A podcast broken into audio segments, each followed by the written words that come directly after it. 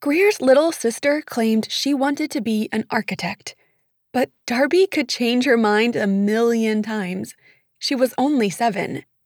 A lot of things change, even in half of a year. Six months ago, Greer was a track star at Spanish Oaks Charter Middle School. She was ranked number two, with only Megan Williams ahead of her. No one could touch Megan.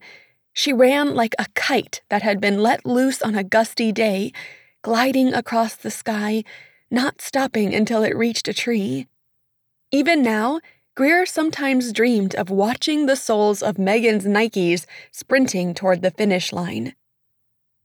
Greer lost that number two spot because she didn't run anymore, hadn't for a long time, didn't even want to.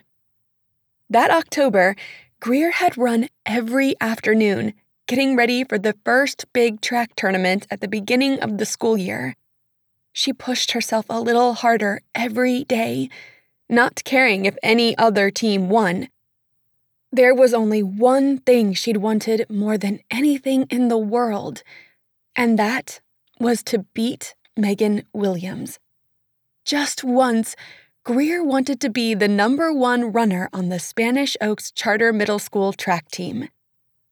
The tournament had been a week away, and she needed to build up her stamina.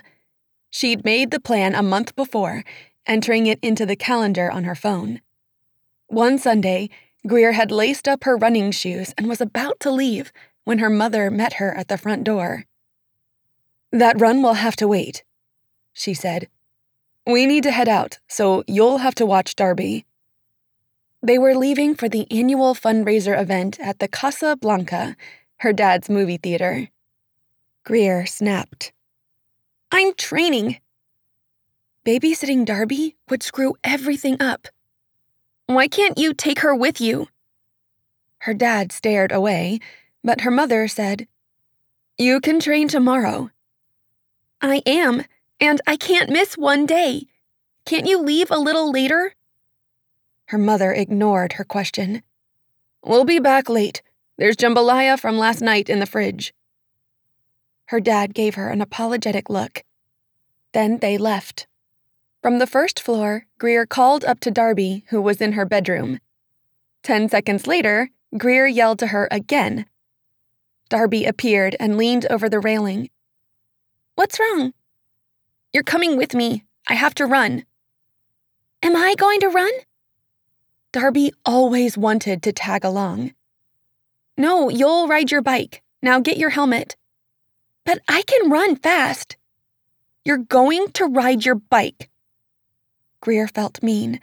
It wasn't Darby's fault, but Greer needed to train if she was ever going to beat Megan. With Darby along, she wouldn't be able to run her regular route toward the Harvey Canal. She liked making water her destination. It was such a part of her life. The Harvey Canal was a mile away, and narrow Bayou Fatma snaked behind the back of the houses on her street. Even the Mississippi River was only a few miles as the crow flies from Greer's front door. Most of the homes in her neighborhood were built in the 1970s and shared the same floor plan. Greer's dad joked that whenever they visited the neighbors, he never had to ask where the bathroom was. After Darby fastened her helmet on, Greer took off and focused on each landmark as she reached it the Simmonses' house at the turn, the enormous red rose shrub midway down Matador, the yard dotted with a million gnomes.